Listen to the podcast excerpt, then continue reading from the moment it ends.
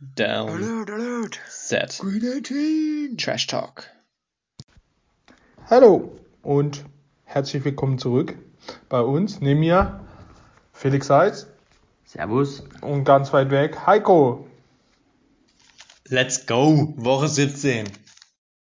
Ja, aber wir kommen erst noch zur Woche 16. Denn es gab 3 Spiele, die ich rausgesucht habe, die ein bisschen verrückt waren. Kommen wir zu den Bengals gegen die Baltimore Ravens, ein Division-Duell. 41-21. Joe Burrow mit 525 Yards, 4 Touchdowns. T. Higgins mit 194 Yards und 2 Touchdowns.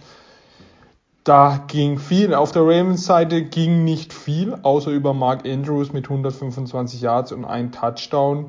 Lamar Jackson out, Brett Hundley Corona. Da musste Josh Johnson spielen. Hat es nicht so schlecht gemacht, aber ja, die Bengals waren schon deutlich überlegen. Felix, wir haben es live angeguckt. Es war schon besonders die Bengals, die wollten nur werfen und das ganz weit. Was sagst du zu diesem recht deutlichen Ergebnis zum zweiten Mal? Ja, eben die Bengals, die Ravens gesweept.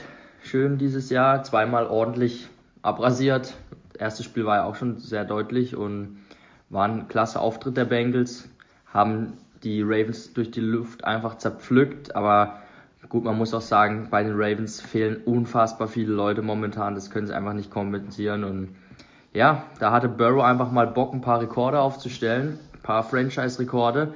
Dann haben sie das Brot ohne Pause einfach tief geworfen. Und ja, die Ravens hatten überhaupt keine Antwort darauf. Harbaugh, der Trainer, hat sich dann noch nach dem Spiel ein bisschen aufgeregt, warum man jetzt noch, auch wenn man so weit vorne liegt, immer noch den Ball weiter werfen muss, Punkte erzielen muss. Aber ganz ehrlich, das haben die Ravens in der Vergangenheit, glaube ich, auch schon gemacht bei den Bengals. Bloß mit dem Lauf. Haben auch immer weitergemacht, obwohl das Spiel schon längst entschieden war. Finde ich jetzt kein Problem, dass man da weiterspielt und Gas gibt. Warum sollte man da auf die Bremse treten? Völlig verdienter Sieg der Bengals. Ja, finde ich auch völliger Quatsch, immer dieses Rumgeheule. Also ich finde, das ist ja einfach peinlich, wenn du dich da hinstellst und sagst, oh Gott, die haben uns so fertig gemacht.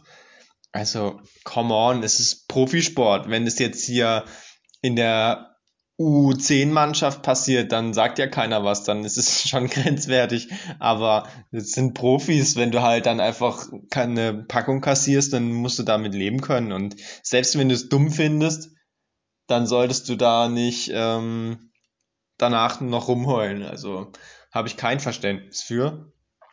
Ansonsten hast du ja schon gesagt, die Bengals einfach über die Luft komplett die Ravens zerstört. Im ersten Spiel war es schon ähnlich und da haben noch die Starter bei den Ravens größtenteils gespielt. Da war jetzt wieder große Lücken drin und das haben sie natürlich einfach ausgenutzt. Das haben sie clever gemacht, die Bengals. Und deswegen verdienter Sieg auf jeden Fall. Ja, kommen wir zum nächsten Spiel. Ein ganz großer Upset. Letzte Woche waren es die Lions gegen die Cardinals. Jetzt waren es die Texans zu Hause gegen die Los Angeles Chargers mit 41-29. The Big Neck, wir lieben ihn, 254 Yards, 21 von 27 Pässe angebracht, 2 Touchdowns. Rex Burkhead hat, glaube ich, das Spiel seines Lebens gemacht. 149 Yards und 2 Touchdowns. Nein, nicht durch den Pass, sondern nur durch den Lauf. Justin Herbert eigentlich auch recht gut ausgesehen, aber keine Ahnung, was da los war. Die Texans wie verwandelt. Heiko, ich weiß nicht, ob du das Spiel gesehen hast. Es ist auf jeden Fall ein verrücktes Ergebnis. Gerade die Texans Defense in den richtigen Momenten zugeschlagen. Ja, also absolut crazy. Ich habe es nicht wirklich gesehen, das Spiel. Ich habe nur ein paar Ausschnitte gesehen im Nachhinein. Touchdowns von Mills zum Beispiel. Geiler Typ. Eigentlich hat es ja ganz gut angefangen, auch für die Chargers sieht man auch ganz gut in der ESPN Grafik zur Win-Probability, am Anfang eigentlich mit 80% die ganze Zeit gestartet und dann zweite Hälfte kompletter Turnaround und die Texans haben rasiert. Texans sind schon unberechenbar, aber die Chargers sind einfach noch viel mehr unberechenbar. Die manche Wochen sind sie mega geil und sehen richtig gefährlich aus und in anderen Wochen sind sie einfach kompletter Trash. Genauso hier wie jetzt wieder die Defense, die kannst du in 41 Punkte von den Texans kassieren. Das kann man sich eigentlich gar nicht vorstellen. Bei denen weiß man nie, was man bekommt. Jetzt stehen sie mit 8-7 da. Mal schauen, was sie da noch draus machen. Texans an sich natürlich ein geiler Sieg, aber jetzt stehst du bei 4 Siege. Jetzt läufst du langsam Gefahr, dem Top-Draft-Pick noch herzugeben. Also einen der Top-Draft-Picks. Rücken ja schon fast Richtung Plätze 6, 7, 8. Mal schauen, wo sie da landen und wen sie da noch bekommen können. Vielleicht brauchen sie ja gar keinen Quarterback. Gehen einfach ins nächste Jahr wirklich mit Davis Mills. Ich denke, hat er sich fast schon verdient. Durch eine echt gute Saison. Können ein bisschen drumherum bauen und schauen wir mal, was sie dann noch was sie mit Watson machen. Aber da kommen wir auf jeden Fall noch irgendwann im Laufe der Offseason dazu. Auf jeden Fall ein Überraschungssieg für die Texans, den wir alle nicht haben kommen sehen. Aber Dominik Eberle, geile Story natürlich, dass er jetzt wirklich gespielt hat. Vom Practice Squad ja hochgeholt worden und knallt gleich den 51-Yarder rein zu Beginn des Spiels oder Second Quarter, aber sein erster Versuch aus 51 gleich mal souverän reingeschossen. Hat mir gefallen. Ja, vor allem hat mir auch gefallen, wie er anmoderiert wird von den Amerikanern. Here is the German kicker Dominik Eberle, haben sie immer gesagt. Also wieder richtig geil, wie sie ihn aussprechen. Eberle. Ja, hat mich gefreut für den Jungen, wieder ein Deutscher in der NFL zum Spiel. Habt ihr eigentlich alles gesagt, sehr überraschend. Ich hätte niemals gedacht, dass die Texans da 40 Punkte den Chargers einschenken, aber sie sind momentan einfach in der Defense nicht sonderlich gut und Herbert James hat auch nicht gespielt. Ja, und wenn der fehlt, ist eben Polen offen. Ja, er ist halt schon ein Schlüsselspieler, ich weiß nicht, Bosa war ja auch mit Corona, glaube ich, raus, ne? Ja. Da haben schon auch gute Leute gefehlt, muss man sagen, aber trotzdem darf sie nicht so untergehen in Houston. Und ja, dann reicht es halt auch nicht. Herbert hat 2 schlimme Interceptions geworfen, die eine war furchtbar. Ja, und die Fehler haben dann die Texans genutzt und völlig zu Recht gewonnen. Guter Auftritt von ihnen. Und Big Neck, ich freue mich riesig für ihn. Einfach ein geiler Typ. Ich könnte mir vorstellen, wenn er jetzt die nächsten 2 Spiele auch noch halbwegs gut spielt, dass die Texans wirklich erstmal andere Positionen im Draft adressieren und nochmal ein Jahr mit Davis Mills in die Saison gehen und vielleicht schauen, ob er sich zu einem langfristigen Starter entwickeln kann. Ansätze sind schon mal da auf jeden Fall. Ja, kommen wir zum nächsten Spiel, wo die erste Halbzeit echt heftig war. Dallas Cowboys gegen das Washington Football Team 56-14. Nach der ersten Halbzeit stand es 42-7 für die Cowboys. Also was die in dieser Halbzeit abgeliefert haben, war schon echt heftig. Dak Prescott mit 330 Yards, 4 Touchdowns. Am Schluss kam noch Cooper Rush rein. 2 Würfe für 70 Yards und einen Touchdown. Auf der anderen Seite war Taylor Heinicke 7 Würfe für 121 Yards, 1 Touchdown, 2 Interception. War jetzt nicht das Gelbe vom Ei, ne? Und das Washington Football Team immer noch von Corona gebeutelt, sehen defensiv mit katastrophal aus. Ich weiß ja auch nicht, wie die trainiert haben, wahrscheinlich kaum, wenn so viele Corona haben. Und die Cowboys, wenn sie eben dann so einen Gegner haben, die so viele Löcher und Verletzte und Kranke haben, dann kommt schon die Offensivpower raus und dann können sie auch mal 42 Punkte in einer Halbzeit machen. Besonders war auch die Defense der Cowboys mal wieder brutal gespielt. Felix, du hast wahrscheinlich die Highlights oder das komplette Spiel gesehen am Tag danach. Also ich muss ehrlich sagen, ich habe die Highlights mir der ersten Halbzeit angeguckt und dann habe ich es ausgemacht, weil ich genau wusste, dass das Footballteam hier komplett unter die Räder gerät. Aber ich habe ein bisschen was von dem Spiel gesehen, was mir besonders in Erinnerung geblieben ist. waren, dass die Nerven ordentlich blank lagen bei Deron Payne und Jonathan Allen, die als dann die Offense des Footballteams auf dem Platz war, die zwei D-Liner natürlich draußen gesessen, und Payne hat dann seinem Teamkamerad Allen irgendwas gesagt und dabei den Finger ihm ins Gesicht gestreckt, und Allen fand es nicht so geil, hat sich dann gewehrt und ihm ordentlich eine verpasst, also hat man schon gesehen, da lagen die Nerven blank. Ist natürlich logisch, wenn du gegen den großen Rivalen da 56 Punkte eingeschenkt bekommst und gar nichts zusammenläuft, aber Washington war einfach auf beiden Seiten des Balls völlig unterlegen. Also Heinicke 7 Würfe von 22 angebracht. Das unterstreicht nochmal, wie stark die Cowboys-Defense einfach drauf ist. Sie haben eigentlich ein sehr komplettes Team. Sie spielen defensiv gut. Sie können offensiv immer Nadelstiche setzen mit ihren klassen Receiver. Running Game läuft. Ja, sie sind dieses Jahr ein gefährliches Team. Ich bin gespannt, wie weit sie kommen. Bei mir war es ein bisschen anders. Ich habe auch die Highlights angeklickt, aber ich habe direkt einfach mal bis zur Mitte des Spiels gescrollt, um eigentlich dann nur den spannenden Teil anzugucken, dachte ich.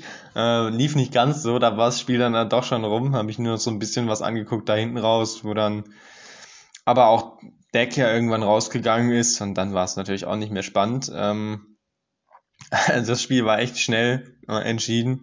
Noch nie auch so eine Grafik gesehen von der Win Probability. Also nach einem Quarter war es eigentlich schon bei 100% und da ist es die ganze Zeit geblieben. Ja, also Washington jetzt mit 6-9, da geht's schon steil bergab gerade. Müssen wir mal schauen, ob sie da einen Turnaround hinbekommen. Brauchen auf jeden Fall einen Quarterback. Heinicke ist nicht die Lösung. Fitzmagic ist wohl auch nicht die Lösung, wenn er wieder fit sein werden sollte. Washington haben wir uns mehr erwartet dieses Jahr, können wir abhaken. Dallas hingegen einer auf jeden Fall der Kandidaten, die man auch über die erste Playoff-Woche hinaus im Auge halten kann und sollte. Ja, kommen wir zu der angesprochenen Week 17. Es ist die zweitletzte Woche der Saison. Es haben schon ein paar Teams in die Playoffs geschafft. Ich lese mal vor, in der NFC sind es die Packers, die Cowboys, die Rams, die Buccaneers und die Cardinals, die durch sind. Auf dem Playoff-Platz stehen gerade Stand jetzt noch die 49ers, die Eagles. Noch im Rennen sind die Vikings, die Falcons, die Saints und das Washington Football Team. Also weg sind sie noch nicht, aber durch die ganzen Corona-Ausfälle kann man sie eigentlich schon recht gut abhaken. In der AFC sieht's komplett anders aus. Das sind's gerade nur die Chiefs, die durch sind. Auf den Playoffs-Plätzen stehen jetzt noch die Titans, die Bengals, die Bills, die Colts, die Patriots und die Dolphins. Also 3 Teams aus einer Division in der Hand. Also noch im Rennen sind die Ravens, die Chargers, die Raiders, die Steelers, die Browns und die Broncos. Raus sind dann nur die Jets, Texans und Jaguars, und das deutlich. Also die AFC ist echt eng. Donnerstag-Nachtspiel wird es diese Woche nicht geben, also heute Nacht kein Spiel. Somit können wir mal alle Spiele tippen, mal wieder. Und kommen wir zum ersten Spiel. Die Bills zu Hause 9-6 gegen die Falcons 7-8. Ja, die Bills haben die Patriots bezwungen und das eigentlich 33-21 recht deutlich. Ich glaube, das Spiel war knapper. Die Falcons haben die Lions bezwungen. Gegen ein Tim Boyle sahen sie jetzt nicht so gut aus, aber sie haben es übers Ziel gebracht. Bei den Falcons gibt es ordentlich Ausfälle. Ich weiß jetzt nicht, ob es Corona ist oder was anderes. Für mich die Bills der klare Favorit. Und ich denke auch, die Bills werden sich das auch nicht so nehmen. Es soll Richtung Schnee gehen. Das könnte natürlich die ganze Sache interessanter machen. Aber ich denke schon, dass ein deutlicher Sieg der Bills wird. Felix, deine Meinung? Ja, das sehe ich auch so. Bills haben gut ausgesehen gegen die Patriots. Vor allem Josh Allen hat eins seiner besten Spiele diese Saison gezeigt. Der war wirklich on point in dem Spiel, sage ich jetzt mal. Und ich denke, dass die Falcons hier sie nicht gefährden können in dem Matchup. hat es ja schon gesagt, die Falcons hätten hier fast gegen die von Tim Boyle angeführten Lions verloren. Boyle hatte ja am Ende noch den Sieg eigentlich in der Hand, haben sich ja bis in die Red Zone vorgespielt gehabt, dann hat er eine Interception geworfen und dann hat es leider nicht geklappt für Detroit. Also man braucht sich vor Atlanta absolut nicht fürchten momentan und besonders nicht die Bills, und sie werden da vor allem auch vor den eigenen Fans hier ganz sicher den Sieg holen, da bin ich fest von überzeugt. Ja, da sind wir uns alle einig, dass die Bills den gewinnen. Interessant eigentlich, sie stehen ja bei 9-6, die Falcons 7-8, also nur 2 Siege Unterschied. Und trotzdem sind die Bills mit 14,5 Punkten Favorit, also schon Wahnsinn. Und gegen eine 14,5 Punkte Differenz wird keiner von uns wetten. Erst recht nicht, wenn man einfach klar sieht, dass die Bills das bessere Team sind. Deswegen ganz klares Ding, die Bills. Ich weiß nicht, haben wir den Coin auch wieder am Start diese Woche? Natürlich, wie könnten wir ohne unseren geliebten Coin wetten? Ich werfe ihn mal schnell. Ich kann vielleicht vorher noch kurz durchgeben, wie wir denn letzte Woche abgeschnitten haben. Felix, wir beide letzte Woche mit von 16 Spielen immerhin 10 richtigen Ergebnissen. Das ist, denke ich, in Ordnung. Ralf hat sogar 11 geschafft und der Coin hat auch 11 geschafft, also besser als wir. Ja, er hat auf die Texans echt ein paar wilde Upsets richtig getippt. Das war schon eine große Leistung vom Coin. Manchmal hat er sich dann auch reingeritten natürlich, aber er hatte zum Beispiel den Titans-Sieg gegen die 49ers schon mal. Dann hatte er die Raiders, die gegen die Broncos gewinnen.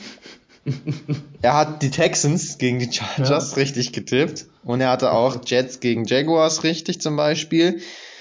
Also das war schon stark. Und wie du gesagt hast, die Lions hätten auch noch fast gewonnen. Die hätte er auch auf dem Zettel gehabt. Also da wäre es noch schlimmer ausgefallen. Ist schon ein Football-Fachmann, dieser Coin.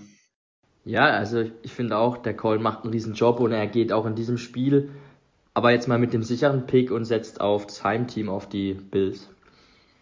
Ja, die Bears 5-10 gegen die Giants 4-11. Beide Teams sind raus. Die Bears haben die Seahawks in einem Krimi bezwungen. Die Giants wurden ordentlich verhauen von den Eagles, haben die Revanche bekommen von den Eagles. Es ist mal wieder ein Shit-Game, denke ich. Beide Teams haben eigentlich gute Defenses. Offensive habert's öfters mal. Es ist kalt bei den Bears, aber schönes Wetter, wird hier vorher gesagt. Aber ja, die Giants, die tun, also der Offensiv-Football, seit sie ihren Offensivkoordinator gefeuert haben, wird's irgendwie noch schlechter. Und der war Jason Garrett. Haben jetzt in den letzten 2 Spielen 16 Punkte hinbekommen. Das muss man auch erstmal schaffen. Für mich die Bears da schon noch das bessere Team. Auch mit Nick Foles. Oder wer spielt, Felix? Ja, das ist jetzt die Frage. Ich denke nicht Nick Foles. Dalton und Fields haben beide auch wieder trainiert diese Woche. Allerdings nur limitiert.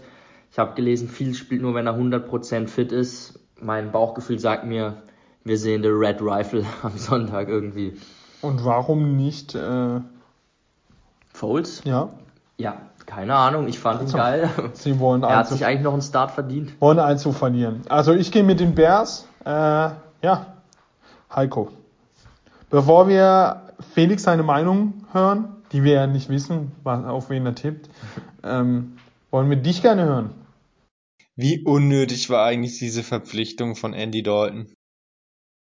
Andy Dalton ist doch einfach Nick Foles. Warum hat man die beide im Kader plus einen Rookie? Kann mir keiner erklären. Aber lassen wir es gut sein. Ich gehe hier mit den Bears. Die haben den Sieg geholt und die Giants, auf die gebe ich einfach nix. Da gehe ich lieber mit den Bears. Ich hoffe, dass Justin Fields spielt natürlich. Das wäre schön. Wenn du sagst, unwahrscheinlich, habe ich noch weniger Interesse daran, das Spiel anzugucken. Aber es ist halt ein frühes Spiel, es wird in der Konferenz drin sein, man wird ab und zu mal was mitbekommen und da hoffe ich doch eher, dass die Bears jubeln. Ja, das freut mich, dass ihr beide hier auf Seiten von Chicago seid. Witzig, ich habe genau das Gleiche, Heiko, was du gerade gesagt hast, auch am Spieltag zu Ralf gesagt. Warum hat man eigentlich Andy Dalton im Kader, wenn man Nick Foles auch hat? Weil Andy Dalton ist nichts anderes als Nick Foles 2.0. Das ist genau das Gleiche in grün. Und ich bin eigentlich jetzt, das Spiel ist relativ uninteressant, es geht ja für beide nichts mehr. Ich hoffe natürlich auch, dass Fields spielt, dass er ein paar Raps noch bekommt und wünsche ihm auch nochmal einen Sieg. Wenn Andy Dalton spielt, dann interessiert mich das Spiel leider auch weniger. Natürlich werde ich mitfiebern mit meinen Bears, hoffe, dass sie noch einen Sieg holen und sich anständig verabschieden diese Saison.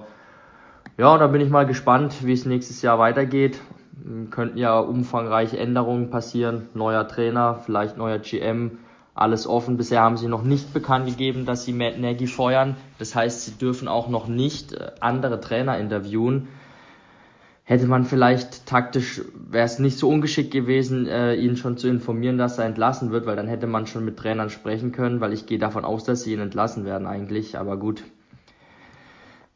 sehen wir mal, was passiert. Ich gehe mit den Bears auch und schauen wir noch, was unser Münzwurf sagt. Geht mit dem Auswärtsteam. Das sind die Giants. Das finde ich schon wieder frech. Ja, wahrscheinlich eins der besten Spiele diese Woche. Die Bengals 9-6 gegen die Chiefs aus Kansas City mit 11-4. Die Chiefs krass drauf. Auch ohne Kelsey komplett die Steelers verhauen. Die Bengals, wir haben es vorhin schon angesprochen, gegen Corona geschwächtes Baltimore ordentlich gespielt, aber ich glaube, es kommt ein anderer Hammer jetzt.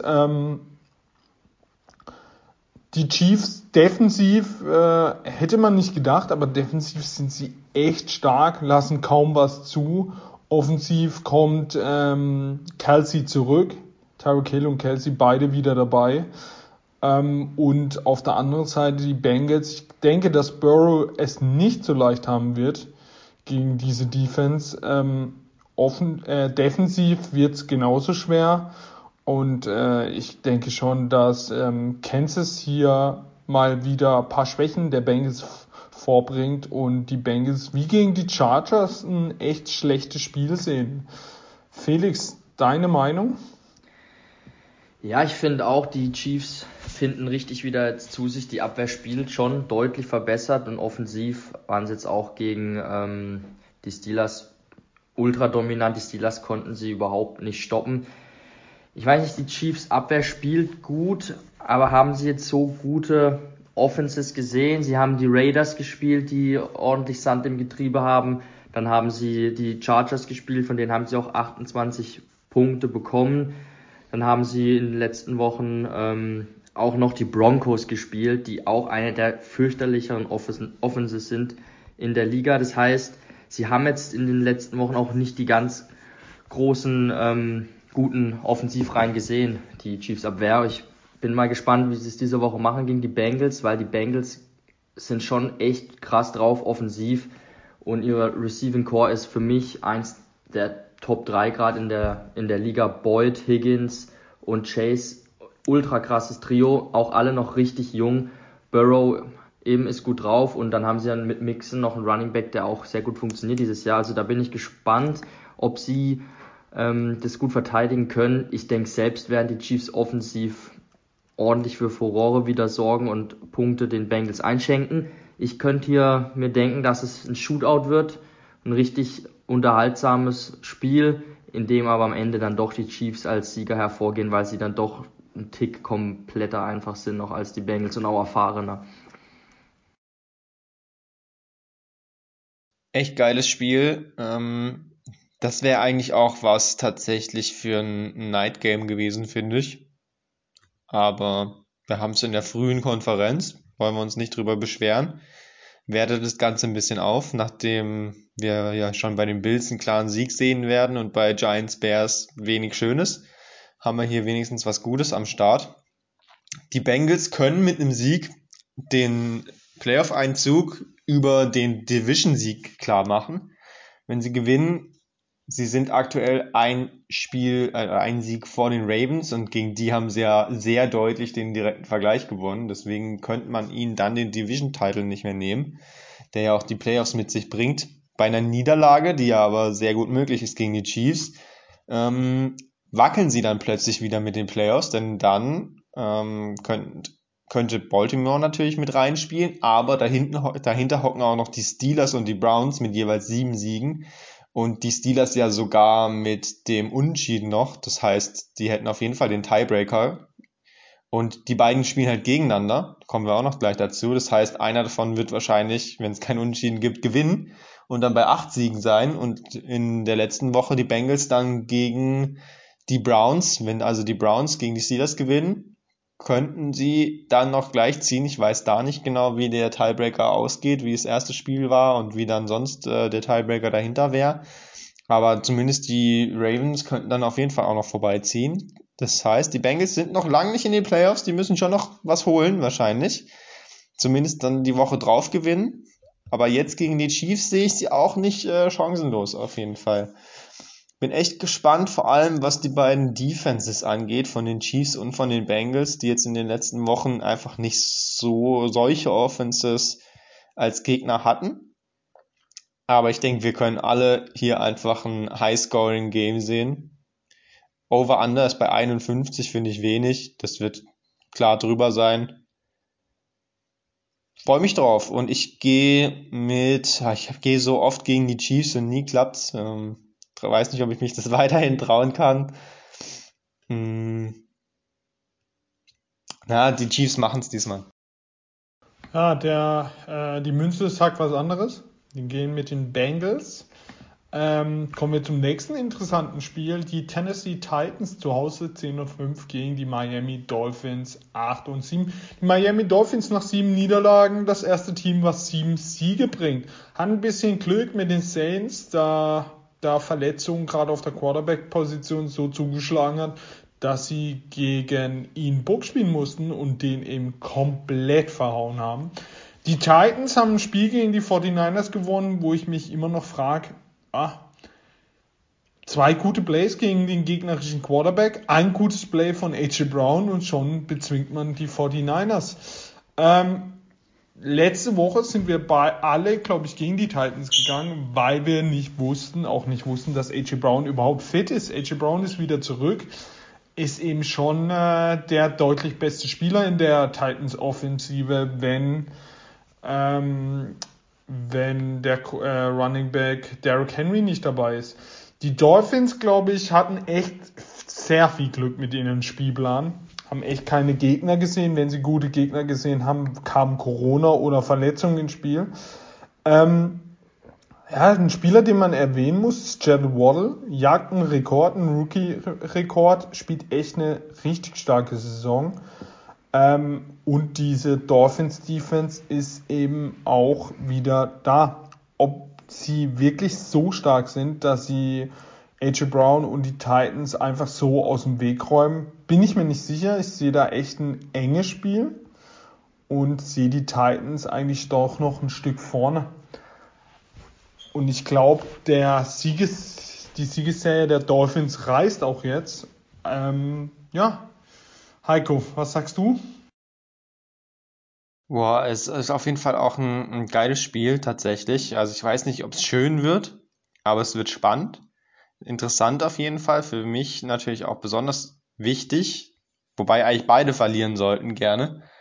Sowohl die Titans als auch die Dolphins sind durchaus Gegner von den Patriots, aber Dolphins wären wichtiger, glaube ich, dass sie verlieren, weil gegen die spielen die Patriots noch in der letzten Woche. Jalen Waddle, ja, tatsächlich extrem viele Receptions. Er hat 96 Receptions schon. Auch die Yards sind natürlich gut mit 941 und 5 Touchdowns sind auch ordentlich. Aber mit unter 10 Yards pro Reception merkt man schon, er wird viel kurz halt angespielt und es liegt halt einfach an Tua. Der Ball ist halt in einer Millisekunde raus bei Tua. Der verteilt den Ball im Raum von 5 Yards und dann wird halt gehofft, dass irgendjemand daraus was macht. das ist eigentlich, ist es so ein Kurzpassspiel, was eigentlich den Lauf ersetzt. Also viel tiefes Brot ist da nicht zu erwarten, einfach von den Dolphins. Das so spielen sie und so reicht's halt gegen die Gegner, die sie jetzt die letzten 7 Wochen hatten. Aber die Titans sind da jetzt halt einfach mal ein besserer Gegner. Könnte sehr spannend werden. Ich gehe hier mit den Titans in einem knappen Spiel. Ja, ihr habt alles gesagt. Noch mein Abschlusswort zu Jalen Waddle. Ich finde, man kann drüber diskutieren, ob er nicht vielleicht sogar der beste Rookie-Receiver bisher ist. Vielleicht sogar besser als Chase, weil in dieser Dolphins-Offense, was er dafür für Zahlen auflegt, ist schon bemerkenswert. Ich wäre mal gespannt. Es wäre cool gewesen zu sehen, wie Waddle in der Bengals-Offense aussieht. Ich weiß nicht, ob es unbedingt auch an Tua liegt. Ich glaube vielmehr, die Dolphins haben so eine schlechte O-Line, dass sie halt viel diese Kurz-Pässe und Option-Plays halt einbauen müssen, weil sie gar nicht so lange den Quarterback schützen können, um mal tief zu gehen. Es gibt ganz selten einen Deep Shot in dieser Offense und das heißt, man sieht noch gar nicht dieses ganze Potenzial eigentlich von Waddle, weil der Deep Ball oder die Deep Receptions gehören auf jeden Fall dazu. Das war eine seiner Kernkompetenzen im College. Ja, Spiel ist eng. Keine Ahnung, wer es gewinnt, ist ein Cointoss, aber ich glaube, ich gehe auch mit dem Favorit eher hier, auch mit dem Heimteam, mit den Titans. Die Münze entscheidet sich in dem Fall allerdings für das Auswärtsteam, für Miami. Die Dolphins. Ja. Die Colts 9-6 gegen die Raiders 8-7 vom Standing. Eigentlich würde man sagen, boah, da geht's ab. Die Raiders haben ein echt schlechtes Spiel gegen die Denver Broncos gewonnen. Die Colts haben die Arizona Cardinals bezwungen. Ich glaube, man muss in diesem Spiel nur auf einen Spieler gucken und das wird nicht Carson Wentz sein, denn ich glaube, er spielt nicht mal, weil er ist ungeimpft, wahrgeimpft. Kann man nicht sagen, denn eigentlich war er schon out. Dadurch, dass er ungeimpft ist, mit den alten Regeln war er out. Aber sie haben jetzt die Regeln angepasst, die NFL. Es sind nur noch 5 Tage, auch für Nicht-Geimpfte. Sie haben da auf die CDC reagiert, die eine neue Guideline rausgebracht hat und haben das jetzt angepasst. Das heißt, nach 5 Tagen kann er zurückkommen, theoretisch, wenn er keine Symptome hat. Und ist damit, glaube ich, noch möglich im Zeitplan, dass er zurückkommt. Ja, Carson Wentz, ungeimpft. Darum mögen wir ihn auch einfach. Den Spieler, wo man hier, glaube ich, im Auge haben muss, ist Jonathan Taylor. Ich glaube, der wird allein reichen gegen die Raiders Abwehr. Wenn sie dem 30, 40 Mal den Ball geben, hat er seine 150, 200 Yards. Ich weiß nicht, wie sie ihn stoppen sollen. Und ich halte von den Raiders nichts. Sie sind in meinen Augen kein gutes Football-Team und ich denke, es wird eine sehr safe Sache. Egal, ob es da Carson Wentz spielt, wenn nicht spielt Sam Ehlinger. Fände ich eh geiler. Aber ich glaube, es wird ein deutlicher Sieg der Colts. Felix, ich glaube, da können wir schnell durchgehen, oder? Ja, ich fände es irgendwie auch cool, wenn Sam Ehlinger, die alte Texas-Legende, mal hier aufläuft. Und selbst wenn er spielt und Wentz eben nicht, werden die Colts gewinnen, weil, ja, ich sehe es auch so, wie sollen die Raiders den Lauf stoppen? Die Colts werden Taylor schön füttern, der wird Yards scheißen, ohne Ende auf jeden Fall und auch einen Touchdown mit Sicherheit machen und die Raiders sind halt offensiv nicht mehr so gut, seit Ruggs nicht mehr da ist, man merkt es, da auch letzte Woche wieder nur 17 Punkte offensiv gemacht, auch wenn es zum Sieg gereicht hat, aber ich habe da wenig Hoffnung, dass die Raiders die Colts bezwingen können und deshalb muss ich hier sagen, dass die Colts das Spiel gewinnen werden. Ich bin überrascht, dass ihr euch so sicher seid, dass Sam Ehlinger hier das Spiel gewinnt. Wir haben noch keinen NFL-Pass von Sam Ehlinger gesehen. Ich bin mir auch ziemlich sicher, dass aus dem nichts Großes wird. Aber, Carson Wentz ist natürlich auch schon schlecht. Das berechnet ihr natürlich jetzt mit ein. Also wenn Wentz ausfällt, kann ich mir durchaus vorstellen, dass die Raiders das Ding gewinnen. Die Raiders sind zwar nicht gut, aber Für sowas sind sie immer gut, irgendjemanden einen Sieg zu klauen. Das können sie. Mit Sam Ehlinger habe ich da schon Bauchschmerzen, aber ich trage die Colts trotzdem ein. Aber sie müssen wirklich gucken, Sam Ehlinger darf nicht mehr als 10 Bälle werfen in dem Spiel. Hey, wenn Digga, es nötig ist, dann verlieren sie es. Ich erinnere dich an das Spiel gegen die Patriots. Da haben sie, sie haben den ganzen Drive zum Score gemacht, ohne einen Pass. Und genau so müssen sie spielen. Ja, sie dürfen nicht am Anfang halt gleich einen Fehler machen, in Rückstand kommen und dann denken, sie müssen jetzt werfen. Sie müssen einfach laufen. Auch wenn du damit natürlich deinen Jonathan Taylor in Grund und Boden rennst auf Dauer, wenn du ihm jedes Mal 35 Bälle gibst, jedes Spiel. Aber wenn du das Spiel gewinnen willst, führt kein Weg dran vorbei. Und Marlon Mack, Nummer 1 Backup als Running Back tatsächlich, nicht Receiving Back, sondern als Läufer, ist halt auch auf der Covid-Liste und sehr fraglich, ob er dann spielen kann. Das heißt, Naheem Hines noch ein bisschen reinwerfen und hoffen, dass Taylor es schnell entscheidet.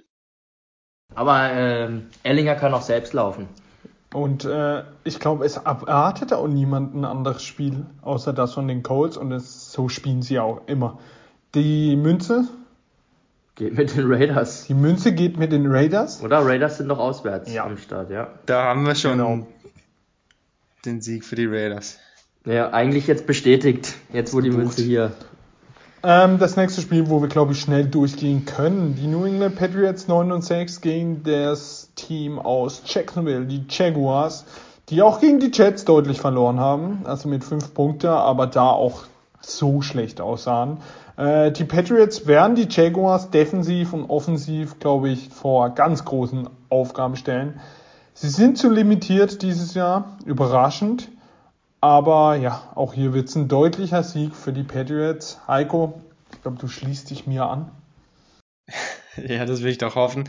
Die Patriots nicht gut gespielt gegen die Bills. Sie waren klar unterlegen, obwohl es stellenweise das Spiel noch sehr knapp war. Wenn am Ende JC Jackson den Ball fängt zur Interception, den er echt fangen sollte, dann ist es Ding komplett offen und die Patriots können es locker gewinnen, auch wenn sie eigentlich klar unterlegen waren, spielerisch. Es ist schwierig aktuell gegen die Jacksonville Jaguars spielerisch unterlegen zu sein. Das haben nicht mal die Jets geschafft.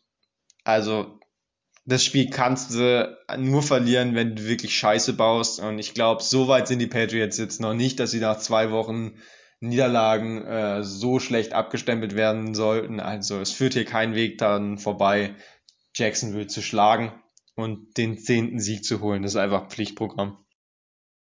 Ja, wenn ich den Jaguars zugucke, kriege ich wirklich Kopfschmerzen. Das ist ganz, ganz furchtbar. Ich möchte noch kurz auf eine Szene letzte Woche eingehen, wenn wir jetzt gerade bei den Jaguars sind. Was war denn das für eine Shitshow, dieser letzte Drive gegen die Jets, wo sie noch übers Feld gehen und dann bei beim zweiten und wie viel, oder war es der dritte, den Ball einfach spiken, beim dritten Versuch spiken, obwohl sie noch 30 Sekunden haben. Bei 3-6, wie kann man denn da den Ball spiken? Als hätte man da nicht ein schnelles Play machen können und versuchen noch zu werfen und dann hätte man ja den 4. ausgespielt. Nein, sie spiken den Ball und werfen einen Versuch weg. Aber ich fand etwas noch schlimmer. Der Touchdown von Zach Wilson, wo 2 Verteidiger vor ihm auf dem Boden sitzen und sagen, lauf einfach durch. Überhaupt keine Gegenwehr. Es ist so eine Shitshow von den Jaguars und man hat schon das Gefühl, dass sie sind in dem Modus, dass sie Pick 1 verteidigen wollen, so wie sie hier auftreten. Haben wir auch einen Kick- oder Punt-Return-Touchdown gegen sich bekommen noch. Barris, yes. Also so eine Shitshow, furchtbar. Kann man sich nicht angucken und die Patriots gewinnt ist klar. Bin mal gespannt auf Trevor Lawrence. Ich glaube, dass er wieder 1-2 Interceptions wirft gegen die Patriots-Abwehr. Und der sah mit Ansage von uns auch gar nicht gut aus. Ja, ich möchte noch ein bisschen Liebe kurz an Damian Harris verteilen. Einfach der hat rasiert für dich, aber auf der Bank. Ja, natürlich, aber jetzt mal von Fantasy abgesehen. Ein Spieler, den eigentlich kein Mensch interessiert, aber ist einfach ein guter Mann. Ist, glaube ich, sogar der höchst gegradete Running Back bei PFF dieses Jahr. Ist immer ein bisschen unterschätzt. Können wir doch als neue Kategorie einführen. Jede Woche erwähnen wir einen Spieler. wo kein Mensch eigentlich interessiert, der aber eine gute Arbeit macht. Diese Woche ist das Damian Harris. Und wir haben Barrios schon genannt. Ich finde es ein bisschen traurig, dass ihr sagt, Damian Harris interessiert keiner. Sehe ich natürlich anders, aber akzeptiere ich als aus Ligensicht. Er ist echt, er steht nicht so im Spotlight, aber er ist schon. Er steht überhaupt nicht im Spotlight, aber er ist ein guter Mann. So, Coin. Ja, Coin geht mit den Patriots. Es wäre jetzt zu wild gewesen, hätte er da die Jaguars getippt. Ja, auf jeden Fall. Das nächste Spiel, wo wir ganz schnell durchgehen können. Die New York Jets 4-11. 4.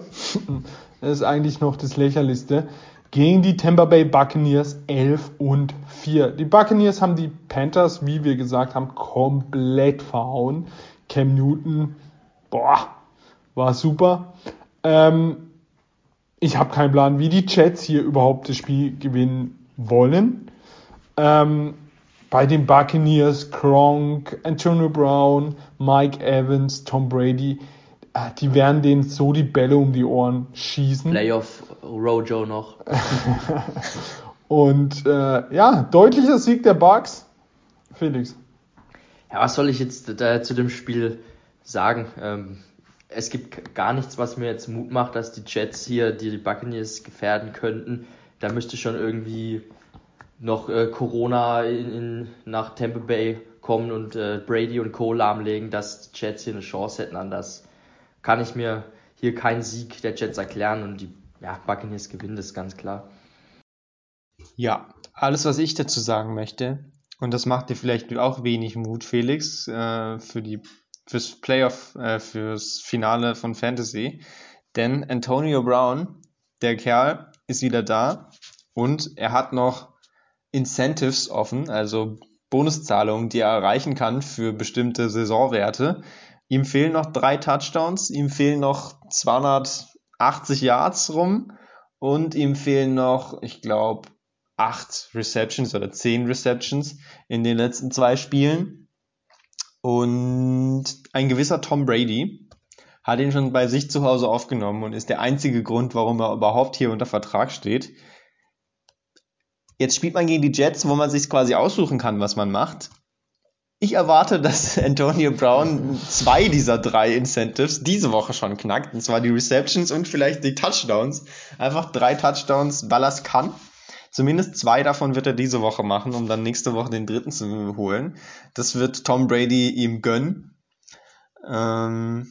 Also für alle Zuhörer, schaut euch Antonio Brown an. Der will diese Woche Geld verdienen. Oder diese und nächste Woche noch Geld verdienen. Klar, eigentlich, wenn man ehrlich ist, sollte er gar kein Geld mehr dieses Jahr verdienen. Schon eigentlich peinlich genug, dass die Bucks ihn überhaupt nochmal spielen lassen dieses Jahr. Aber gut, das ist ein anderes Thema. Gibt es eben mal wieder eine Corona-Party im Hause Brown. Soll er wenigstens seine Prämien dann an die Covid-Forschung spenden, der Vogel. Macht er bestimmt. Die Münze sagt natürlich auch Tampa Bay. Wir haben noch ein Division-Duell. Washington, das Football-Team 6-9, gegen die Philadelphia Eagles 8-7, die jetzt von den letzten 5 Spielen nur dieses ganz komische Spiel gegen die Giants in New York verloren haben. Das Washington-Team komplett defensiv nicht auf die Reihe, wenn da eben so viele Corona haben, die konnten bestimmt nicht richtig trainieren. Du hast keine Spielvorbereitung und dann kommen die Eagles, die offensiv schon den Ball sehr gut bewegen können mit Jalen Hurts, gerade durch den Run. Haben mit DeVonta Smith einen Rookie, der wieder einen krassen Catch ausgepackt hat, den sie erst nicht geben, dann doch geben. Und besonders auch die Abwehr wird in meinen Augen zu stark sein für Taylor Heinicke. Washington sieht nicht gut aus durch die ganzen Corona-Fans, spielen gerade nicht gut. Und ich glaube, für die Eagles wird es da echt ein deutlicher Sieg. Felix? Ja, Eagles sind absolut das komplettere Team, haben wieder überzeugt gegen die Giants, letzte Woche haben da nichts anbrennen lassen und werden auch, denke ich, diese Woche sich den Sieg holen. Die Partie gab es ja, glaube ich, vorletzte Woche auch schon mal. Ja, 27-17. 27-17 auch schon für die Eagles, ja. War auch ein relativ ungefährdeter Sieg. Da hat, glaube ich, Goddard ein ganz gutes Spiel gehabt. Den haben sie da nicht gestoppt bekommen. Aber eben, sie haben nicht nur Goddard, wie du sagtest schon, DeVonta Smith, auch Rager spielt immer besser. Und ich glaube, nur Miles Sanders hat sich verletzt. Ja, aber es macht nichts, weil Boston Scott der bessere Mann ist und Jordan Howard. Von daher all good in Philly, währenddessen in Washington die Saison jetzt hinten raus dann doch nicht mehr so verläuft, wie man sich gedacht hat. Die Luft ist raus. Sie hatten, finde ich, zwischendrin mal eine Phase in der Saison, wo sie ganz gut waren, wo sie auch die Bucks bezwingen konnten, aber jetzt die letzten Wochen auch wegen der Corona-Ausfälle ist einfach nicht mehr viel drin und ich denke auch nicht, dass sie diese Woche gewinnen können. Ja, du hast recht, Sanders ist out diese Woche. Eventuell spielt er in Woche 18 nochmal. Sie haben ihn noch nicht auf IR gesetzt. Ist noch möglich, dass er nochmal zurückkommt, aber diese Woche ist er weg. Eagles nichtsdestotrotz einfach deutlich stärker als Washington. Bei ESPN nur 3 Punkte in der Differenz. Also wenn ihr was tippen wollt, hier auf die Eagles setzen. Ja, Münze noch schnell, bevor wir zum nächsten Spiel kommen. Die Münze sieht hier einen Sieg des Auswärtsteams. Das sind dann in dem Fall die Eagles. Also er geht jetzt endlich mal mit uns. Kommen wir zum nächsten Spiel. Es könnte unterschiedlicher nicht sein. Die Ravens zu Hause gegen die Rams. Die Rams 4 Siege in Folge. Die Ravens 4 Niederlagen in Folge. Hat Verletzungen und Corona hat bei den Ravens schon unglaublich was angerichtet. Besonders defensiv. Fehlen komplett Corner, komplett Safeties, also sehen defensiv sowas von schlecht aus. Offensiv spielt, glaube ich, Lamar Jackson wieder. Macht natürlich deutlicher Unterschied zu Johnson, der es nicht schlecht gemacht hat, aber wenn dann Lamar steht, sind es schon andere Welten. Ja, für mich, die Rams spielen ordentlich, lassen überraschend viel zu defensiv, obwohl sie eigentlich von den Namen her eine gute Defense haben, werden, wenn Lamar Jackson spielt, auch, glaube ich, ordentlich zulassen. Aber ich glaube, es wird mal wieder ein goldener Tag für Cooper Kupp. Ich habe keine Ahnung, wie sie den überhaupt stoppen sollen. Und da Cooper Kupp noch auf Rekordjagd ist, wird sie hier ordentlich weitergesetzt. Als Ravens-Fan hätte ich Angst vor ihm. Als Fantasy-Spieler habe ich auch Angst vor ihm. Und ich glaube, es wird ein easy Sieg für die Rams in Baltimore. Heiko. Ich habe auch die Rams auf meinem Zettel. Lamar Jackson, wenn er wirklich zurückkommt, natürlich ein gutes Upgrade für die Ravens. Kann mir auch vorstellen, dass sie es knapp halten können, tatsächlich, aber gehe dann doch mit den Rams, einfach weil die Ravens in der Secondary große Probleme haben und du hast ja schon gesagt, Cooper Kupp, den werden sie füttern und dann, selbst wenn sie den dann halt einfach mit vielen Männern stoppen wollen, dann macht halt Odell 2 Touchdowns, ist auch kein Problem. Das, auch wenn Stafford manchmal wackelig ist in dem, was er macht, er wird gegen die Ravens trotzdem halt 350 Pass-Yards rausknallen. Und das reicht dann einfach. Ja, und ein Spieler, den man erwähnen muss, ist Cam Akers. Hat sich vor der Saison, ich glaube, viele wissen, die Achillessehne gerissen. Vor 5 Monaten. Und wird jetzt wahrscheinlich spielen mit Sony Michel, die 2 Running Backs sein. Die Frage ist, warum ist man nach 5 Monaten nach einem Achillessehnenriss fit und warum geht man dieses Risiko, ihn da wirklich ins Spiel zu bringen? Felix? Ja, das frage ich mich auch. Ich habe jetzt aber schon gelesen, dass sie vielleicht ihn doch nochmal draußen lassen. Also jetzt mal Fantasy hin oder her. Aus meiner Sicht macht es überhaupt keinen Sinn, ihn jetzt da gegen Baltimore zu bringen. Michel macht den Job gut. Wenn man jetzt in die Playoffs geht, in 3 Wochen, da finde ich dann, wenn er fit ist, kann man das Risiko dann eingehen. Aber jetzt, warum sollte man ihn da jetzt schon aufs Feld werfen? Kann ich nicht ganz nachvollziehen. Ich habe in dieser Woche meine ganzen Fantasy-Hoffnungen in diesem Spiel, weil ich Stand jetzt meine 2 Starting-Wide-Receiver im Finale, Odell und Cooper Kupp sind. Ich hoffe auf einen ganz, ganz wilden Shootout. Und immer wenn man auf einen ganz, ganz wilden Shootout hofft, wird es eigentlich ein richtig ekelhaftes Low-Score-Game. Also ich bin mal gespannt, aber... Der so Gameplan von den Ravens muss natürlich sein, das zu verhindern. Dass sie einfach laufen. Hoffentlich, aber für dich klappt es nicht. Ja, aber wenn ich mir das Spiel von letzter Woche auch angucke, die Scores waren auch so schnell von den Bengals immer. Also, selbst wenn die viel Zeit von der Uhr nehmen, ich glaube, dass die Rams nicht so viel Zeit brauchen werden, um selbst dann Punkte zu erzielen. Ich bin gespannt, also auch wenn Lamar spielt, ich weiß einfach nicht, wie fit er ist. Er ist halt schon darauf angewiesen, dass sein Run-Game gut läuft und wenn er nicht mobil genug ist gegen Aaron Donald und Co., dann wird es schwierig, wenn er sie mit seinem Arm schlagen muss. Und ich glaube schon, dass es auch ein sehr gutes Spiel wird, auch Punkte fallen werden auf beiden Seiten, aber die Rams dann am Ende als Sieger dastehen. Schauen wir mal noch, was unsere Münze sagt. Es ist das Heimteam, es ist Baltimore. Die Münze geht mal wieder völlig verrückt. Das nächste Spiel, die LA Chargers 8-7 gegen die Denver Broncos 7-8, das ist ein Division-Duell und da geht es wirklich um alles. Witzig ist, die Broncos defensiv stark, offensiv shit, die Chargers offensiv stark, defensiv shit. Haben sogar als Beispiel von den Giants 21 Punkte bekommen. Dieses Spiel gab es vor 5 Wochen. Und da haben die Broncos zu Hause gegen die Chargers 28-13 gewonnen. Ich denke, es wird auch ein enges Spiel. Die Frage ist, wie wird Justin Herbert auf diese echt starke Defense der Broncos reagieren? Wie wird die schwache Offensive mit Teddy Bridgewater gegen diese schwache Chargers-Defensive reagieren? Derwin James ist questionable.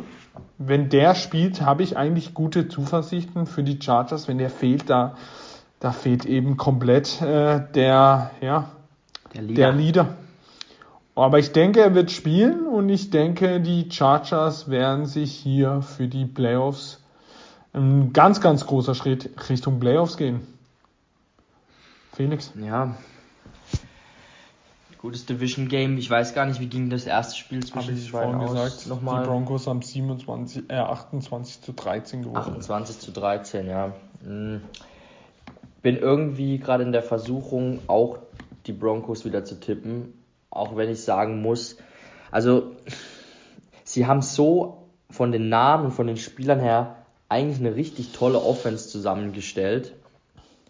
Aber das Quarterback-Play hält sie einfach zurück und aber ich finde selbst, sie haben Teddy ist verletzt, aber auch Drew Lock, er kann auch schon mal Highlight-Würfe bringen. Und trotz, dass sie Judy, Sutton, Patrick, die 2 Running Backs, die sie haben, Fan, Ogbenuwuam, das sind ja alles richtig gute Leute. Und trotzdem, sie kriegen auch einfach nichts hin im Play-Calling, auch offensiv ist es völlig enttäuschend. Wenn du so gute Playmaker hast, musst du auch mit nicht so guten Quarterback zumindest mal bessere Zahlen auflegen, als wie sie es momentan tun. Das ist absolut enttäuschend. Könnten wir auch denken, dass wir bei den Broncos einen Trainerwechsel sehen nach der Saison, weil ich finde, sie holen zu wenig raus aus ihren Möglichkeiten. Und Chargers haben mal gesagt, die sind sehr wechselhaft in ihrer Form. Keine Ahnung, was wir jetzt nächste Woche was wir von ihnen zu sehen bekommen. Aber ja, irgendwie sagt mir mein Bauchgefühl, dass ich hier mit Denver gehen muss, auch wenn sie auswärts spielen. Ja, interessant, sehe ich anders. Also ich sehe es genauso wie du, dass die Offense enttäuschend ist für die Namen, die sie haben. Und ich glaube auch, dass sie das Spiel diesmal verlieren werden. Und sie haben ja auch schon letzte Woche verloren und sich damit eigentlich auch schon aus den Playoffs, aus dem Playoff-Rennen rausgeschossen. Unnötige Niederlage, da ins eigene Knie wieder geschossen. Werden diese Woche verlieren und in der letzten Woche gegen die Chiefs werden sie wahrscheinlich auch verlieren und dann stehen sie am Ende mit 7 Siegen da, was halt einfach zu wenig ist für das Personal, was sie da eigentlich besitzen. Der Coin, wie sieht der das? Der Coin, der sieht hier einen Sieg vom Auswärtsteam. Oh, Broncos. Ja. Das nächste Spiel, die San Francisco 49ers 8-7 gegen die Houston Texans 4-11. Die Texans mit 2 Siegen in Folge gegen die Jaguars und gegen die Chargers. Die 49ers eine ganz, ganz dumme Niederlage gegen die Titans. Ich fände es völlig verrückt, wenn die Texans hier den 3. Sieg in Folge holen. Und das ist mir schon ziemlich zu verrückt. Die 49ers aber mit Trey Lance, weil Jimmy G verletzt ist. Mal schauen, was der junge Rookie-Quarterback da zeigt, ob er in den letzten Wochen, Monaten ein bisschen lernen konnte. Ein Spieler, den ich hier hervorhebe, ist Georg Kittle und Debo Samuel. Ich glaube, die zwei werden die Texans einfach nicht stoppen können. Und ich bin gespannt auf den Auftritt von Big Neck und Rex Burkhead. Aber ich denke schon, das ist dann so ein 30-15 Sieg der 49ers wird. Heiko. Ja, sehr interessant auf jeden Fall. Elijah Mitchell könnte wieder zurückkommen. Das wäre sehr gut für die 49ers. Und Jimmy G, lese ich, hat auch noch eine Chance tatsächlich zu spielen. Ist die News von heute Nacht. Er hatte eine Verletzung am Daumen. Ich dachte eigentlich, es wäre safe, dass er nicht spielen kann. Aber der gute Kyle Williams hat hier berichtet, dass es nicht ausgeschlossen ist, dass Garoppolo doch spielt. Das wäre auf jeden Fall gut für die 49ers, wenn er spielt. Ich will es aber nicht sehen. Ich will Trey Lance sehen, weil es mich überhaupt nicht bockt, ob sie das Spiel gewinnen oder verlieren eigentlich. Ich will nur wissen, was Trey Lance auf dem Kasten hat. Ich denke, die 49ers werden gewinnen, aber ich werde auf jeden Fall reingucken, vor allem auf Trey Lance. Ist ja ein spätes Spiel, 10.05 Uhr, also da kann man sich drauf konzentrieren. Wäre sehr interessant, wenn Trey Lance da gegen Davis Mills antritt. Da kann Davis Mills nochmal zeigen, dass er zu Unrecht spät gedraftet wurde vielleicht. Ja, 12,5 Punkte sagt ESPN, das ist schon eine Ansage. Aber 49ers werden das Ding schon wuppen. Aber was die Coaches so über Trey Lance bisher berichtet haben, lässt einem jetzt auch nicht erwarten, dass Trey Lance hier viel Verantwortung in Form von Würfen bekommen wird und dass sie bisher sehr viel von ihm halten. Also ich glaube, sie sind ein bisschen enttäuscht von ihm. Man hört da sonst eher positivere Dinge als das, was man da jetzt so mitbekommt. Gerade deswegen bin ich einfach sehr gespannt auf dieses Spiel. Ich will nicht Jimmy G schon wieder sehen, weil das wird hässlich. Trey Lance wahrscheinlich schlechter, aber interessanter. Ja, bevor ich noch meinen kurzen Take zu dem Spiel sage, kurz Info zu Lamar Jackson. Er hat das Trainingsfeld ja auch humpelnd verlassen und hat heute nicht trainiert. Also ich glaube, den werden wir nicht sehen gegen die Rams. Unterstreicht nochmal... Junge, Brett Hundley, Lamar Jackson 2.0. Ja. Hundley ist wieder wahrscheinlich steht zur Verfügung nach Corona. Ja, er ist doch fit. Dann muss es Hundley halt wuppen gegen die Rams. Aber zu dem Spiel, also wenn wirklich Trey Lance spielt, und ich will ihn auch unbedingt sehen, freue mich sehr, wenn er spielt. Aber er hat ja schon mal diese Saison gespielt und war mit Licht und Schatten, glaube ich. Teilweise waren da gute Würfe dabei, aber auch viele. Er hatte halt 16 Läufe gehabt. In dem einen Spiel. Ja, also sie haben ihn auch da ordentlich versteckt. Wenn er wirklich spielt, glaube ich, könnte es ein richtig lustiges Spiel werden, weil ich kann mir schon vorstellen, dass die Texans selber den Ball ganz gut bewegen werden, dass Big Neck eine gute Connection hat mit Brandon Cooks. Vielleicht kann ja Rex Burkhead auch nochmal an sein gutes Spiel von letzter Woche anknüpfen. Dann sollte es unterhaltsam werden, aber ja, wie Ralf schon sagte, Kittle, Debo Samuel, wenn Debo Samuel liefert ja schon ab, da musst du nicht mal einen Ball auf zu ihm werfen, dann im Notfall übergibst du ihm halt per Handoff oder er macht dann noch was draus oder wirfst ihm einen Screen oder er macht was draus. Also die haben schon Möglichkeiten da zu agieren, die 49ers, und sie sollten dieses Spiel dann eigentlich auch gewinnen. Und es wäre jetzt wild, hier auf die Texans zu tippen, aber vielleicht würde mich jetzt nicht überraschen. Ne? Ja, und ich habe so ein Gefühl, dass der Coin hier mit den Texans auch geht, weil der Coin hat ein gutes Gespür einfach für die Upsets schon die ganze Saison. Wir werden es jetzt einfach mal sehen, wen er hier nimmt. Er geht hier mit dem Auswärtsteam. Ja, das sind die Texans, oder? Das sind die Texans, ja. Ja, die Seahawks 5-10 gegen Detroit Lions 2-12, richtiges Shit-Game. Ist ein Leckerbissen. Es ist die enttäuschendste Saison, die ich jemals als Seahawks-Fan erlebt habe. Und ja, Play-Calling ist schlecht, Ergebnisse sind schlecht, aber es wird ein knapper Sieg gegen die Lions. Und mehr will ich dazu auch nicht sagen. Felix. Unterschätzt mir die Lions nicht, die hier jetzt zurückkommen mit Jared Goff, der die Seahawks ganz genau kennt. Immer schlecht gespielt hat. Der genau weiß, wie man sie schlagen kann. Nein, Spaß. Also Seattle sollte nicht verlieren gegen die Lions. Haben ja auch echt dumm noch das Spiel da aus der Hand gegeben. Gegen die Bears da. Der Kicker verschießt da noch ein Field Goal, dann dumme Strafen. Eigentlich haben die Seahawks ein richtiges Bears-Spiel, fand ich, abgeliefert gegen die Bears, als sie da auch in Field Goal Range waren. Wilson lässt sich dumm erstmal sacken, völlig unnötig. Dann irgendein False Start, kam man so weit nach hinten, dass man kein Field Goal versuchen konnte, sondern punten musste und dann selbst am Ende die Abwehr hat einfach nicht mehr gehalten und dann haben sie das Spiel noch verloren. Aber gegen die Lions sollten sie eigentlich gewinnen. Wäre schlecht, wenn nicht, ne? Sie spielen wieder zu Hause. Hoffentlich schneit's. Es kommt die Andrew Swift vielleicht zurück für die Lions. Wäre vielleicht für die Offense auch nochmal ein kleiner Boost.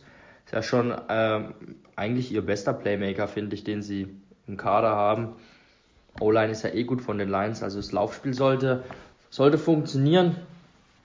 Aber ich gehe am Ende mit einem Sieg der Seahawks. Wir hatten ja letzte Woche über die Possession, also über den Ballbesitz, da die Seahawks ganz weit hinten sind und die Bears auch weit hinten. Aber in diesem Spiel wieder die Bears mit 39 Minuten, die Seahawks mit 21. Ich glaube, das ist auch das größte Problem, warum sie überhaupt 5-10 stehen. Sie haben eine historisch schlechte Time of Possession, habe ich auch gelesen. Ja, eine niedrige gab es. Weil es einfach schlechtes Play-Calling ist, dass sie so oft 3-and-out gehen. Sie haben auch ganz schlechte Third-Down-Conversion gehabt gegen die Bears. Furchtbar. Naja, Heiko. Ja, was soll ich zu dem Spiel sagen? Ugly. Ganz ugly. Ich habe ja schon mal auch angemerkt, dass ich mir die Highlights von den Seahawks gar nicht angeguckt habe. Aus Prinzip schon nicht. Deswegen kann ich auch gar nicht dazu viel sagen, wie gut sie jetzt sind, ob sie gerade besser sind als die Lions, wenn man da überhaupt von besser reden kann. Für die Lions an sich, es wird keinen Unterschied machen, wenn sie noch einen Sieg holen. Sie sind trotzdem auf 2. Die Jacksonville Jaguars werden keinen mehr holen und Houston hat 4. Das heißt, den dritten Sieg kann Detroit sich gönnen. Sie könnten den eintüten, aber ich vertraue dir da, Ralf, dass du sagst, die Seahawks sind stark genug und gewinnen das Ding. Hawks. Die Lions spielen auch im Dom, oder? Spielen, ja. Und es hat Schnee in Seattle. Ja, die Münze geht auch mit den Seahawks. Dann kommen wir mal ganz schnell zum nächsten Spiel und es ist ein absoluter Kracher. Dallas Cowboys zu Hause 11-4 gegen die Cardinals 10-5. Die Cardinals 3 Niederlage in Folge, aber die Playoffs geschafft. Die Cowboys 4 Siege in Folge. Ich habe keine Ahnung, wie die Cardinals Prescott und Co. stoppen wollen, gerade zu Hause. Die Cardinals durch die Verletzung von D-Hop, J.J. Watt am Anfang der Saison, lassen echt jetzt Federn und zeigen echt deutliche Schwächen auf. Alle Teams werden stärker, nur die Cardinals nicht. Und ich glaube, das wird wieder so eine Ansage der Cowboys. Und ein deutlicher Sieg über die Cardinals. Und die Cardinals müssen sich dann echt mal Gedanken machen, ob diese Saison noch gut ausgeht. Heiko, deine Meinung? Ja, wir haben hier wieder ein Over-Under von 51 Punkten, genauso wie bei Bengals gegen Chiefs. Das heißt schon, da gibt's einfach Punkte. Die Cowboys werden safe ihre Punkte aufs Board bringen. Die sind einfach eine sichere Bank, würde ich sagen. Und bei den Cardinals muss man halt schauen, was Kyler Murray dann zaubern kann. Ob er mithalten kann, dann kann es richtig High-Scoring werden. Dann können wir auch hier die 60 Punkte sehen. Aber ich glaube einfach nicht, dass er das Tempo mitgehen kann, ohne DeAndre Hopkins vor allem in der Offense. Das wird nicht reichen. Die Cowboys werden, glaube ich, doch ziemlich souverän das Ding gewinnen. Ja, denke ich auch, schließe ich mich euch an. Ich finde, du hast es eigentlich schön gesagt, Ralf. Wir haben viele Teams, wie beispielsweise die Colts oder die Dolphins, die sich im Laufe der Saison immer weiter gesteigert haben, die mit der Laufe der Zeit immer besser wurden, und die Cardinals sind genau das Gegenteil, und das war letztes Jahr auch schon so, dass sie gut anfangen und dann hinten raus aber stark nachlassen. Der Trend ist leider jetzt wieder zu beobachten, und ich weiß nicht, ob sie den wieder umkehren können. Ich habe irgendwie kein gutes Gefühl. Hopkins fehlt der Offensive schon sehr. AJ Green ist nicht mehr das, was er mal war. Dann haben sie noch Kirk, der ist halt ein Slot-Receiver.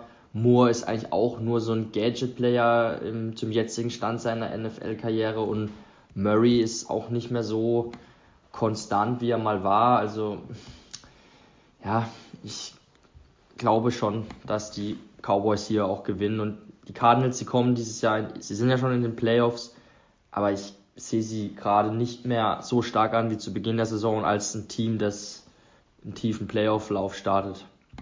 Ich gehe mit Dallas und unsere Münze geht mit den Cardinals. Nee, den Cowboys. Mit Dallas. Wir haben von Teams gesprochen, die immer schlechter werden. Die Saints 7-8 gegen die Carolina Panthers mit 5-10. Die Panthers standen mal 3-0 und in den letzten 12 Spielen 2-10. Werden auch immer schlechter durch Verletzungen in der Defensive.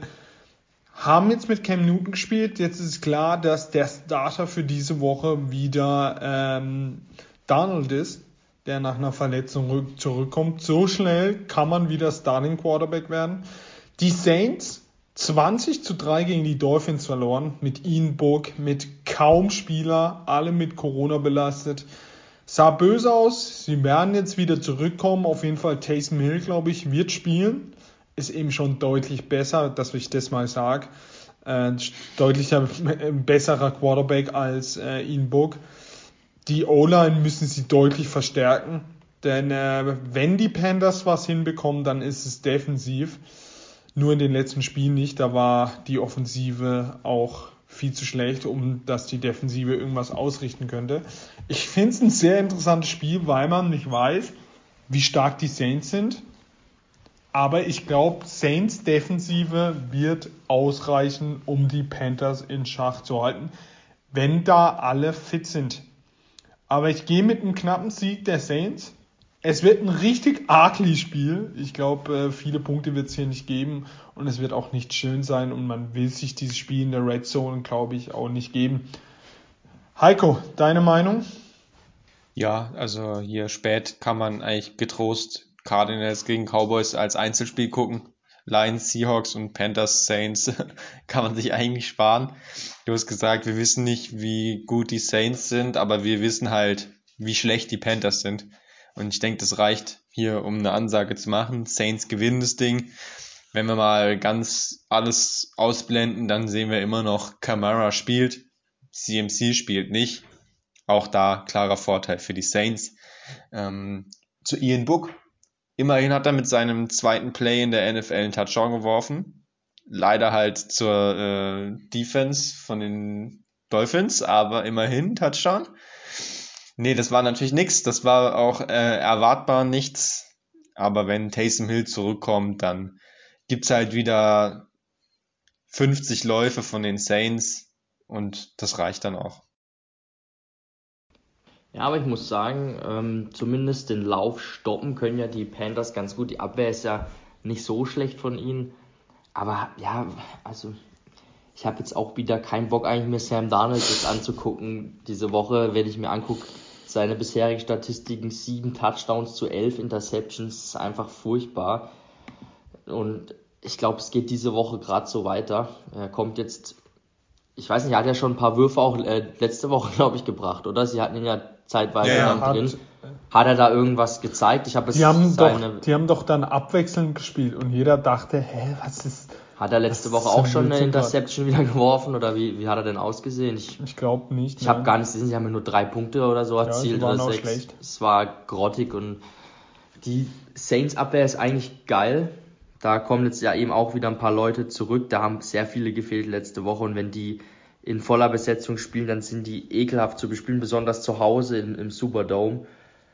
Also, das ist ein Spiel auch, wo ich eigentlich die Saints favorisiert sehe und wo sie gewinnen sollten. Und die Panthers holen, glaube ich, keinen Sieg mehr dieses Jahr. Sam Darnold hatte 32 Passing Attempts, hat davon 15 angebracht für 190 Yards, ist im Schnitt 5,9, also nicht so viel, aber mehr als Cam Newton. Kein Touchdown, keine Interception, 4-6.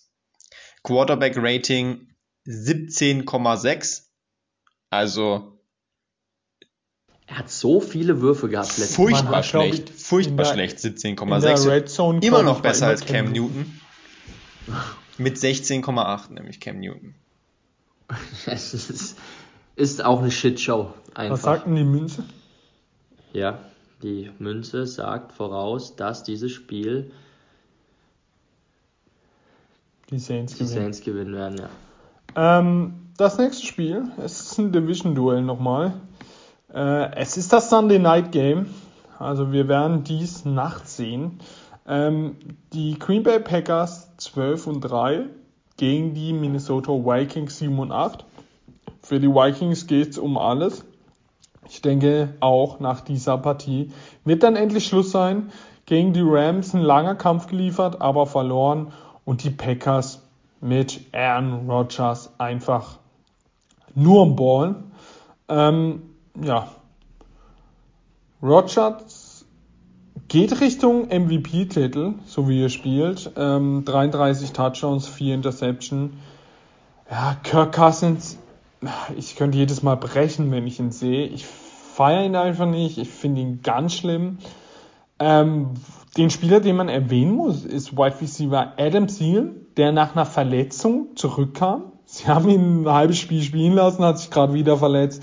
Ist es Season-Ending, aber sie haben ja Justin Jefferson und in diesem Spiel, glaube ich, kann man sagen, DeVonta Adams gegen Justin Jefferson, der, wo den anderen besser decken kann, wird auch dieses Spiel gewinnen, aber ich denke, dass Rodgers einfach der deutlich bessere Quarterback ist, im Gegensatz zu Cousins und ja, Rodgers wird das Ding wuppen.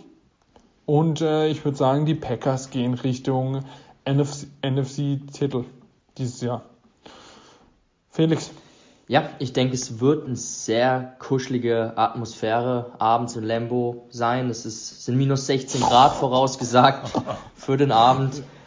Primetime, minus 16 Grad Lambeau Field.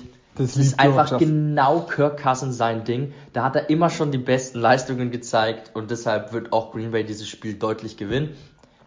Jair Alexander wurde, glaube ich, wieder aktiviert von IR. Vielleicht spielt er ja schon Woche. Ich glaube, den schonen sie. Ja, es wäre eigentlich schlau, ihn zu schonen, weil dieses Spiel gewinnen sie auch ohne ihn.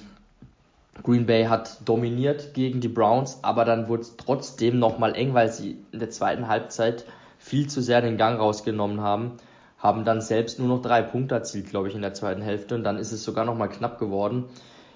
Da müssen sie einfach gucken, dass sie die Spiele bis zum Schluss durchziehen und dann sind sie einfach dieses Jahr leider muss ich sagen, einer der absoluten Titelanwärter. Wenn sie so spielen, sind sie echt schwer zu schlagen und gerade zu Hause bei diesen kalten Temperaturen, das liebt Aaron Rodgers, da läuft er immer besonders heiß und ja, Green Bay wird gewinnen.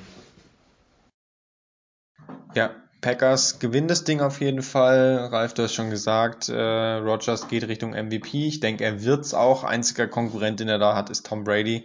Zwischen den zwei wird es sich entscheiden. Schauen wir uns mal noch die zwei Spiele an, aber ich denke, Rodgers aktuell in Front. Auch wenn wir ihn natürlich schon kritisiert haben dieses Jahr, spielerisch ist er einfach gut drauf wieder. Packers mal wieder als einer der Top-Favoriten in den Playoffs, aber sie haben es in den vergangenen Jahren, im letzten Jahrzehnt dann doch oft geschafft, in den Playoffs nicht ganz die Leistung zu bringen, die sie in der Regular Season gebracht haben. Nicht umsonst hat Rodgers nur einen Titel bisher. Schauen wir dann mal, was in die Playoffs kommt. In die Playoffs kommen tun sie natürlich und auch hier wieder mit einem Sieg. Ja, die Münze müssen wir noch werfen. Ja, die hat schon entschieden für die Vikings. Ja, mit Recht. Kommen wir zum letzten Spiel der Week 17. Das Monday Night Game. Die Steelers zu Hause 7-7-1 gegen die Browns 7-8. Es ist, glaube ich, kein schönes Spiel, aber es geht um alles in dieser krank engen AFC North. Die Browns, ja, keine Chance gegen DeVonta Adams gehabt, trotzdem knapp gewesen. Baker Mayfield war mal wieder ein Traum. Erste Halbzeit, 3 Interception, war klasse. Die Steelers haben ordentlich von Kansas bekommen. Und Big Ben hat es schon gesagt, es kann sein, dass es sein letztes Heimspiel wird. In diesem Spiel kann man auf vieles hoffen, nur nicht auf gutes Quarterback-Plays. Man will es auch eigentlich nicht tippen, weil es ist echt ugly. Ich weiß nicht, ich würde spielerisch auf die Browns gehen, aber wir wissen ja, im Endeffekt gewinnen die Steelers irgendwie und ich glaube auch, dass sie hier auch irgendwie gewinnen. Aber ich glaube, ein Unentschieden kann es auch geben, also man weiß nicht. Felix, deine Meinung? Komisches Spiel. Das ist, auf dem Spiel steht auch wieder drauf Pleiten, Pech und Pannen. Es ist natürlich bisschen ein trauriger Moment, das letzte Spiel höchstwahrscheinlich von Big Ben im Heinz Field.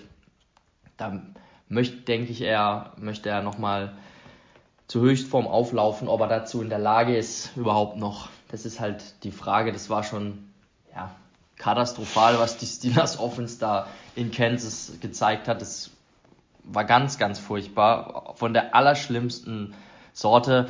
Aber es ist immer ein witziges Play dabei. Mein Highlight in der Woche war einfach diese angetäuschten Jet-Sweeps da und als ich Big Ben umdrehen wollte, hat er den Pass-Rusher schon im Genick quasi gehabt und haben ihm den Ball aus der Hand geschlagen. Es war einfach wieder auch witzig ein bisschen.